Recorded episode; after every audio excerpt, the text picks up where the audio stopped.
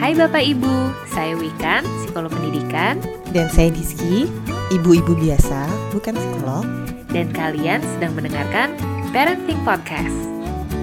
Podcast mingguan seputar pengasuhan anak. Karena kami percaya menjadi orang tua perlu belajar. Hai Wik, Hai Kiki, apa kabar? Alhamdulillah baik. Lo apa kabar Ki? Alhamdulillah sehat. Aduh, semoga kita sehat semua ya. Ya amin. Gimana sekarang hari ini kita mau ngobrolin tentang apa? Kita mau ngobrolin tentang parenting di kala berduka atau grieving. Gitu, Oh ya bener banget tuh soalnya kayak belakangan ini kayak kabar duka jadi banyak banget gak sih? Iya, benar setuju. Ya karena pandemi juga, terus Iya. kecelakaan pesawat ya. Ada kecelakaan pesawat, ada musibah gempa bumi juga ya di Mm-mm, eh, mana Sulawesi. Ya, mm-mm. jadi Dan jadinya banyak. Mm-mm. kayak pastinya banyak orang yang ditinggalkan dan mungkin banyak dari mereka juga punya anak ya nggak sih jadi kayak gimana Iya. tuh caranya parenting di saat kitanya sendiri lagi grieving gitu Iya betul. Mungkin kalau eh mungkin kalau yang belum pernah ngalamin mungkin agak sulit membayangkan ya. Tapi coba kita sama-sama bayangin gitu sekarang ketika kita lagi kehilangan seseorang yang berharga buat kita, tapi di satu sisi kita punya anak yang harus tetap kita urus gitu ya.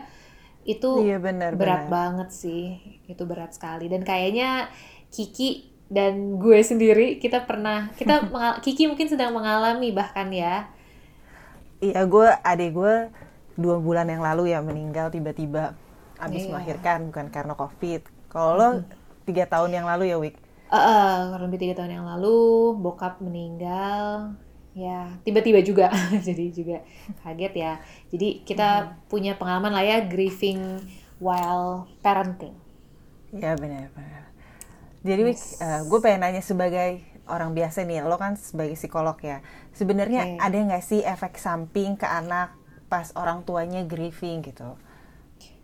Oke, kalau misalnya orang tua grieving pasti ada efeknya buat anak ya, karena kan sebagai caregivernya anak gitu, sebagai significant other-nya em, akan apa yang kita lakukan, apa yang kita rasakan gitu ya, akan eh, pasti ikut dirasakan oleh anak. Dan efek sampingnya yang mungkin bisa terjadi adalah eh, kalau anak ngelihat kita eh, sedih terus menerus, pasti ada rasa cemas gitu ya, anak worry. Um, ya itulah yang dirasakan anak gitu ya. Um, dan juga uh, efek samping bisa di, terjadi mungkin anak juga bisa uh, memodel. Jadi ngikutin cara kita dalam ketika kita grieving bisa jadi anak juga grieving kan ya? Karena ketika kita grieving Mhm. mungkin itu juga seseorang yang dekat dengan anak kita gitu. Jadi dia akan mengikuti cara kita dalam mengelola perasaan sedihnya itu gitu. Jadi itu efek sampingnya juga. Dan juga yang juga uh, bisa menjadi efek samping yang harus kita perhatikan adalah Mm-mm. dengan proses grieving ini kita juga membantu anak memahami konsep tentang kematian itu apa gitu. Jadi kalau apalagi kalau untuk anak yang lebih kecil nah itu kita juga perlu agak hati-hati mungkin ya gitu. Karena banyak yang kan kadang menghindari kata meninggal gitu ya. Sehingga Mhm. kadang gitu ya beberapa eh, aku menemukan orang-orang eh, iya misalnya gitu kakeknya meninggal Mhm. lalu dia bilang kakeknya tidur misalnya gitu. Nah Oh oke. hati-hati tuh ada efek samping jangan-jangan anak jadi takut ketika mau tidur atau ketika orang tuanya tidur. Oh, takut orang tuanya ntar nggak bangun-bangun lagi gitu. Jadi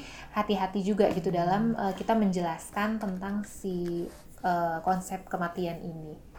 Gitu sih Ki. Oke. Nih terus Kalau misalnya nggak apa-apa nggak sih sebenarnya kita menunjukkan kesedihan di depan anak, misalnya kan pasti nangis-nangis tuh ya. Yes. Apa sebaiknya jangan di depan anak gitu nangis-nangisnya di belakangnya atau gimana tuh? iya iya. Aduh ini ngomongin ini jadi agak ini juga ya jadi sedih.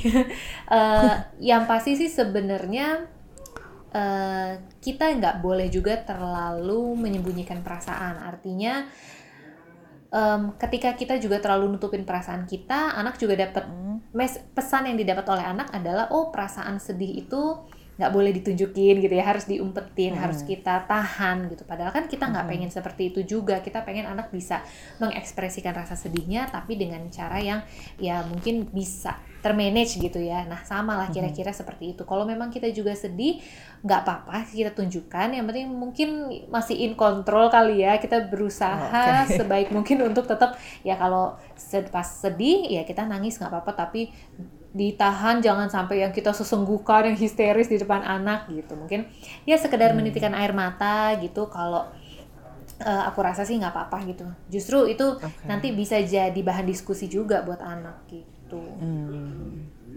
Yes. Terus nih kan orang grievingnya beda-beda ya. Terus ya yep. yang meninggal kan juga mungkin tingkat kedekatannya beda-beda. Yeah. Gimana sih grieving yang masih normal gitu masih ya itulah -hmm. normal atau kayaknya -hmm. udah butuh pertolongan nih karena udah nggak sehat untuk dia dan uh, untuk anak-anaknya gitu iya iya batasnya tuh apa gitu -hmm. ya ini agak tricky sih memang karena hmm, mungkin yang paling bisa dibilang sebagai batas adalah kalau kita udah memang ngerasa nggak bisa berfungsi dengan baik ya sebagai -hmm. as a person as a mom gitu ya kita jadi nggak bisa menjalankan fungsi kita dengan uh, bukan kalau nggak optimal sih udah pasti ya kalau lagi grieving kita pasti nggak optimal. Tapi uh, udah nggak bisa berfungsi lah mungkin gitu. Jadi uh, sampai kita nggak bisa misalnya bang uh, kita pengen bawaannya tidur terus gitu ya dan kita memang kita nggak bisa sampai uh, apa ya ngurusin anak itu mungkin udah hmm. jadi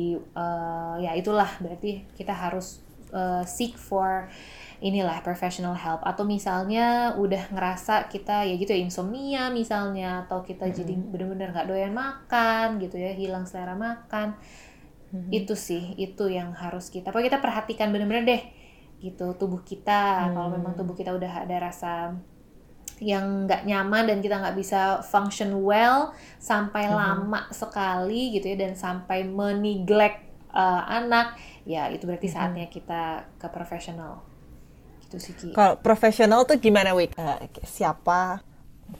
Uh, ke psikolog klinis dewasa bisa gitu. Hmm. Uh, psikiater juga bisa gitu. Kalau psikiater mungkin bisa membantu juga dengan um, medication gitu ya yang membantu untuk kita hmm. mungkin lebih rileks, lebih ini. Tapi psikolog klinis dewasa juga bisa. Mungkin kalau untuk orang mamahnya udah ya, mama atau papanya. Kalau untuk anaknya hmm. nih, Wik, Nah, mereka kan juga kalau orangnya dekat biasanya mereka juga sedih ya. Iya, nah, betul. gimana sih caranya ngebantu anak ngelewatin masa dukanya mereka gitu? Iya, nah ini juga tricky ya karena yang pasti sih ki uh, kitanya harus deal with ourselves first. Itu dulu ya kuncinya. Karena kadang hmm. orang tua juga terburu-buru pengen fokus ke anak gitu kan.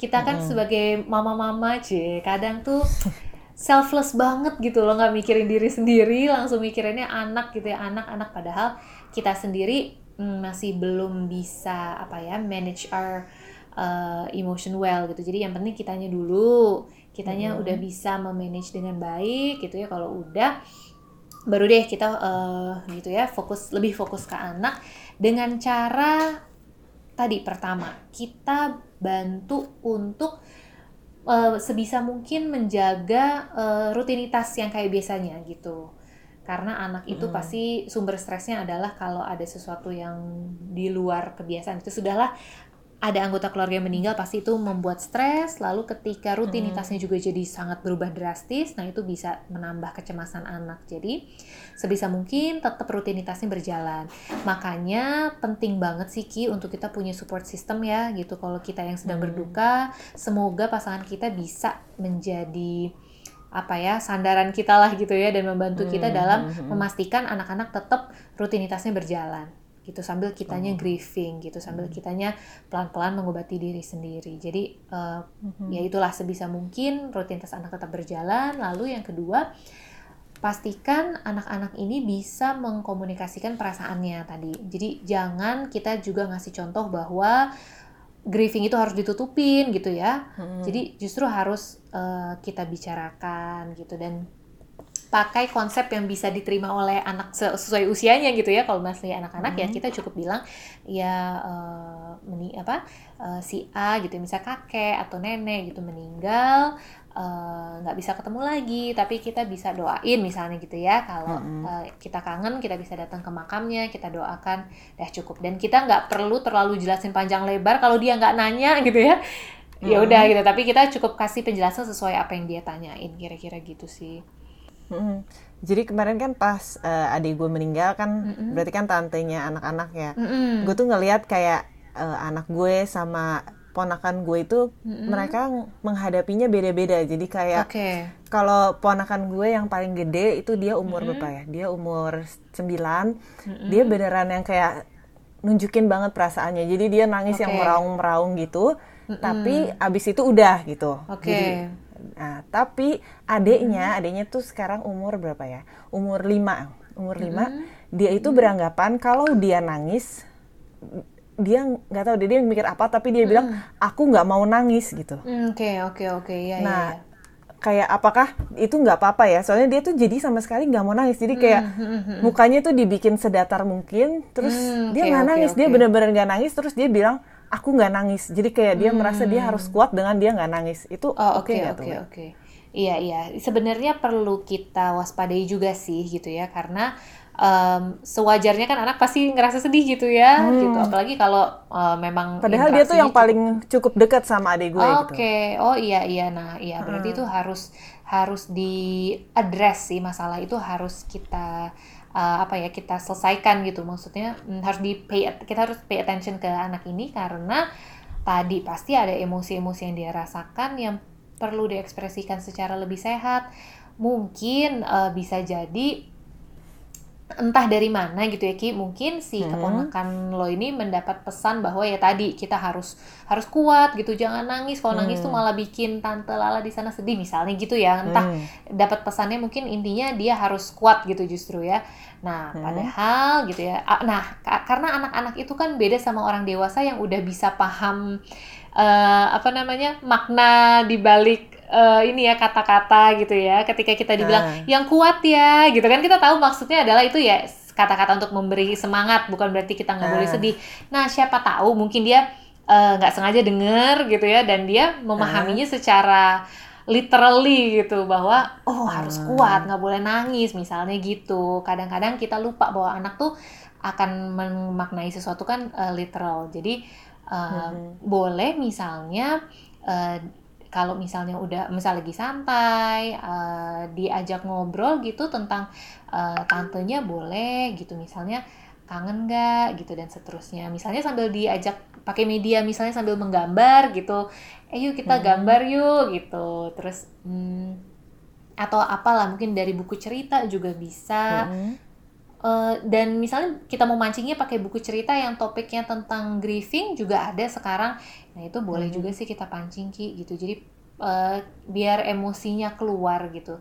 Jadi kita harus pastikan dia paham bahwa uh, perasaan itu harus apa ya jangan jangan ditekan gitu. Bahwa nggak apa-apa loh sedih tuh nggak apa-apa gitu.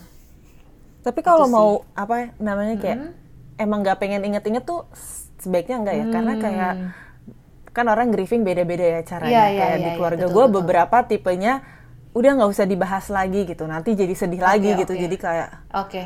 udah dilupain aja gitu itu okay, sebenarnya okay. boleh nggak mungkin dia tipe yang gitu juga nggak sih oke okay, oke okay, oke okay. Um, kalau misalnya orang dewasa mungkin aja sih kayak gitu ya Ki. Mungkin dia masih hmm. masih di Gue kan sih tipenya kita, gitu. Oke, okay, bener-bener karena ada stagesnya ya Ki. Sebenarnya kan ada tahapannya. Hmm uh, berarti kita masih di tahap mungkin masih di tahap awal ki sebenarnya. Tahap denial gitu. Kita udahlah udah nggak usah dibahas gitu ya. Karena kan memang untuk mencapai si tahap terakhir yang acceptance tuh memang butuh waktu pasti. Dan nggak apa-apa sih sebenarnya. Take your time ya. Kalau untuk orang dewasa tuh ki Nah, tapi kalau anak anak-anak kan kita harus agak-agak uh, kita sambil observasi gitu ya, apakah selama oh, mungkin kalau masih sehat mungkin ya nggak apa-apa sih bener kata lo Iki, tapi ya kita sambil lihat nih apakah si anak ini sampai ter terganggu banget misalnya gitu ya, artinya hmm, selain dia nggak mau nangis tentang kepergian tantenya, ada nggak sih uh, gejala lain misalnya apakah dia jadi uh, lebih sering tantrum atau misalnya jadi yang tadinya hmm. udah nggak ngompol jadi ngompol misalnya kayak gitu, nah itu berarti hmm. mungkin perlu diadres gitu. Tapi selama kalau dia normal-normal dan happy-happy aja berarti nggak apa-apa ya? Hmm, nggak apa-apa sih, kayaknya nggak apa-apa. Oh, okay. Paling uh, tadi pesannya aja kadang kita sambil ini yuk kita doain tante Lala misalnya gitu boleh hmm. sambil mancing emosinya dia gitu. Oh jadi kalau hmm. anak-anak apa tuh? Kalau tadi kan kalau orang dewasa kalau hmm. udah merasa dianya nggak function, terus hmm. udah kayaknya udah nggak bisa memanage diri sendiri, harus minta hmm. pertolongan. Nah kalau anak-anak hmm. red flagsnya hmm. apa yes. untuk? Wah kayaknya nih harus yep, yep. Nah, tolong gitu tuh apa tuh yeah. kalau anak-anak lagi uh, uh, Kalau anak-anak itu kalau yang red flag banget sih mungkin kalau ada sampai terjadi tadi ya kemunduran gitu Ki. Jadi misalnya yang tadinya udah uh, bisa ini kok tiba-tiba jadi misal biasanya udah nggak suka ngamuk-ngamuk gitu nggak pernah tantrum ini hmm. jadi tantrum gitu atau misal tadi udah nggak ngompol jadi ngompol kalau pada anak-anak atau yang tadinya udah uh, kok tiba-tiba dia jadi kayak kayak baby ya perilakunya gitu jadi manja jadi gimana itu juga bisa mm -hmm. jadi salah satu red flags juga jadi kalau ada kemunduran pada uh, tumbuh kembangnya gitu atau perilakunya mm. itu perlu jadi red flags atau ya tadi ada perubahan dalam um, apa pola tidur jadi ya misal nggak bisa tidur atau takut tidur mm. yang kayak gitu sih ki harus jadi perhatian gitu kalau pada anak-anak tapi biasanya kalau anak-anak tuh ngerti hmm. grieving kalau umur berapa ya, Wik? Kayaknya kalau masih terlalu uh, uh, kecil uh, juga nggak ngerti ya? Iya, iya, iya sih. Kayaknya mungkin yang udah mulai ngerti tuh umur SD kayaknya ya, Ki ya. Yang udah memang lebih Kecil. paham. Hmm, kalau di bawah itu sih kayaknya memang uh, mungkin belum terlalu ya. Iya kayaknya ya. Maksudnya dulu uh, gue kakek meninggal SD gue nggak sedih sih parah iya sih ya kayaknya belum terlalu ngerti sih iya benar-benar Iya, mungkin eh kalau mungkin orang terdekat dan yang sering ketemu mungkin ya udah mulai bisa ngerasain gitu ya kalau SD hmm. ya, tapi ya mungkin tergantung lagi ya, tergantung seberapa deket ininya. Tapi mungkin ya hmm. S ya kalau yang pasti udah ngerti banget SD yang 4 5 6 kali ya Ki ya. 1 2 3 hmm. mungkin masih ini. Kalau remaja tuh malah ini, Wik. Misalnya kalau mm -hmm mereka ada treatment khusus nggak kalau anaknya udah remaja? Hmm. Parenting kan nggak harus yang anaknya masih kecil ya maksudnya. Benar-benar.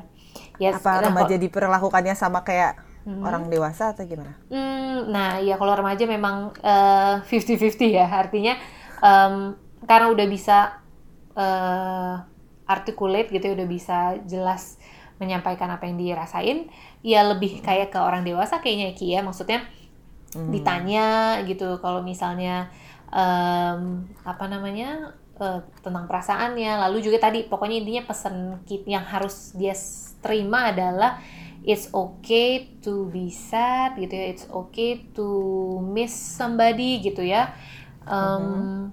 jangan uh, karena nah tadi balik lagi kadang kadang ada pesan yang nyampe ke anak adalah kalau kita nangis tuh kita malah bikin yang sudah meninggal itu malah sengsara di sana misalnya gitu kan ya ada yang kayak gitu nah itu hmm. balik lagi hati-hati sekali takutnya membuat si anak-anak ini gitu ya jadi nahan perasaan. Nah, nahan perasaan itu kan yang nggak baik. Jadi tetap kita bilang ya boleh nangis tapi uh, kita sambil berdoa ya misalnya kayak gitu. Jadi intinya pesannya kalau untuk anak remaja kita ajak supaya dia mau terbuka sih ya sama sama orang tuanya hmm. gitu. Apa yang dia rasakan cerita aja gitu. Kita uh, saling menguatkan. Cie. Cie Oke, okay, ah, sangat ya ini, ampun. Sangat insightful sih. ya, mudah-mudahan ya sedikit karena uh, karena ketika gue grieving juga anakku masih kecil-kecil sih ya Ki. Jadi gue juga paling lebih men berusaha menjaga rutinitas aja jatuhnya. Oh, jadi kalau anak-anak lo waktu itu eh, nggak uh, ngerti ya, oh, ya, maksudnya oh, belum terlalu oh, oh, belum terlalu ngerti sih. Paling ya jatuhnya itu mereka ngelihat gue nangis, ya gue cuman jawab uh, iya mama kangen sama aku. Ntar mereka udah jadi sampai sampai sekarang ke bawah ki. Misalnya gue nguap ada air mata keluar kan kita kalau nguap kadang suka sampai keluar air mata. Dia mereka otomatis mama lagi kangen ya sama aku. Pikirannya gue nangis karena kangen. Pokoknya ya gitulah intinya perasaan kita nggak apa-apa kita tunjukin ke anak. Yang penting uh, kita jaga aja gitu. Kalau kita lagi pengennya nangis meraung-raung, kita tahan kalau udah malam, anak-anak udah tidur, barulah kita bersandar ke suami dan kita nangis yang meraung-raung ketika anak tidur tuh mungkin lebih baik gitu kali ya. Oke, okay, sip. Gitu. Kiki ada mau diceritain lagi nggak Ki? Kalau Kiki gimana? Gue, gue mau diceritain apa ya? Kalau anak gue kali ya, kalau si biru -huh. kan dia uh, umur berapa sekarang? Umur 6 ya. Dia -huh. ya udah agak ngerti jadi dia suka kayak kalau lihat foto kan dia manggilnya tante Ai mm-hmm. paling dia cuma bilang mama uh, biru sedih kalau lihat foto tante Ai karena mm. biru jadi kangen gitu yeah. cuma kan keluarga gue tuh kemarin udah ini ya udah percoba udah ada mm-hmm. sebelum adik gue meninggal kan setahun sebelumnya nenek gue meninggal juga tiba-tiba uh, kan jadi okay. kayak kalau yeah, konsep yeah. meninggal biru udah tahu karena okay. yang Uyut waktu itu meninggal gitu. Yeah. Mm-hmm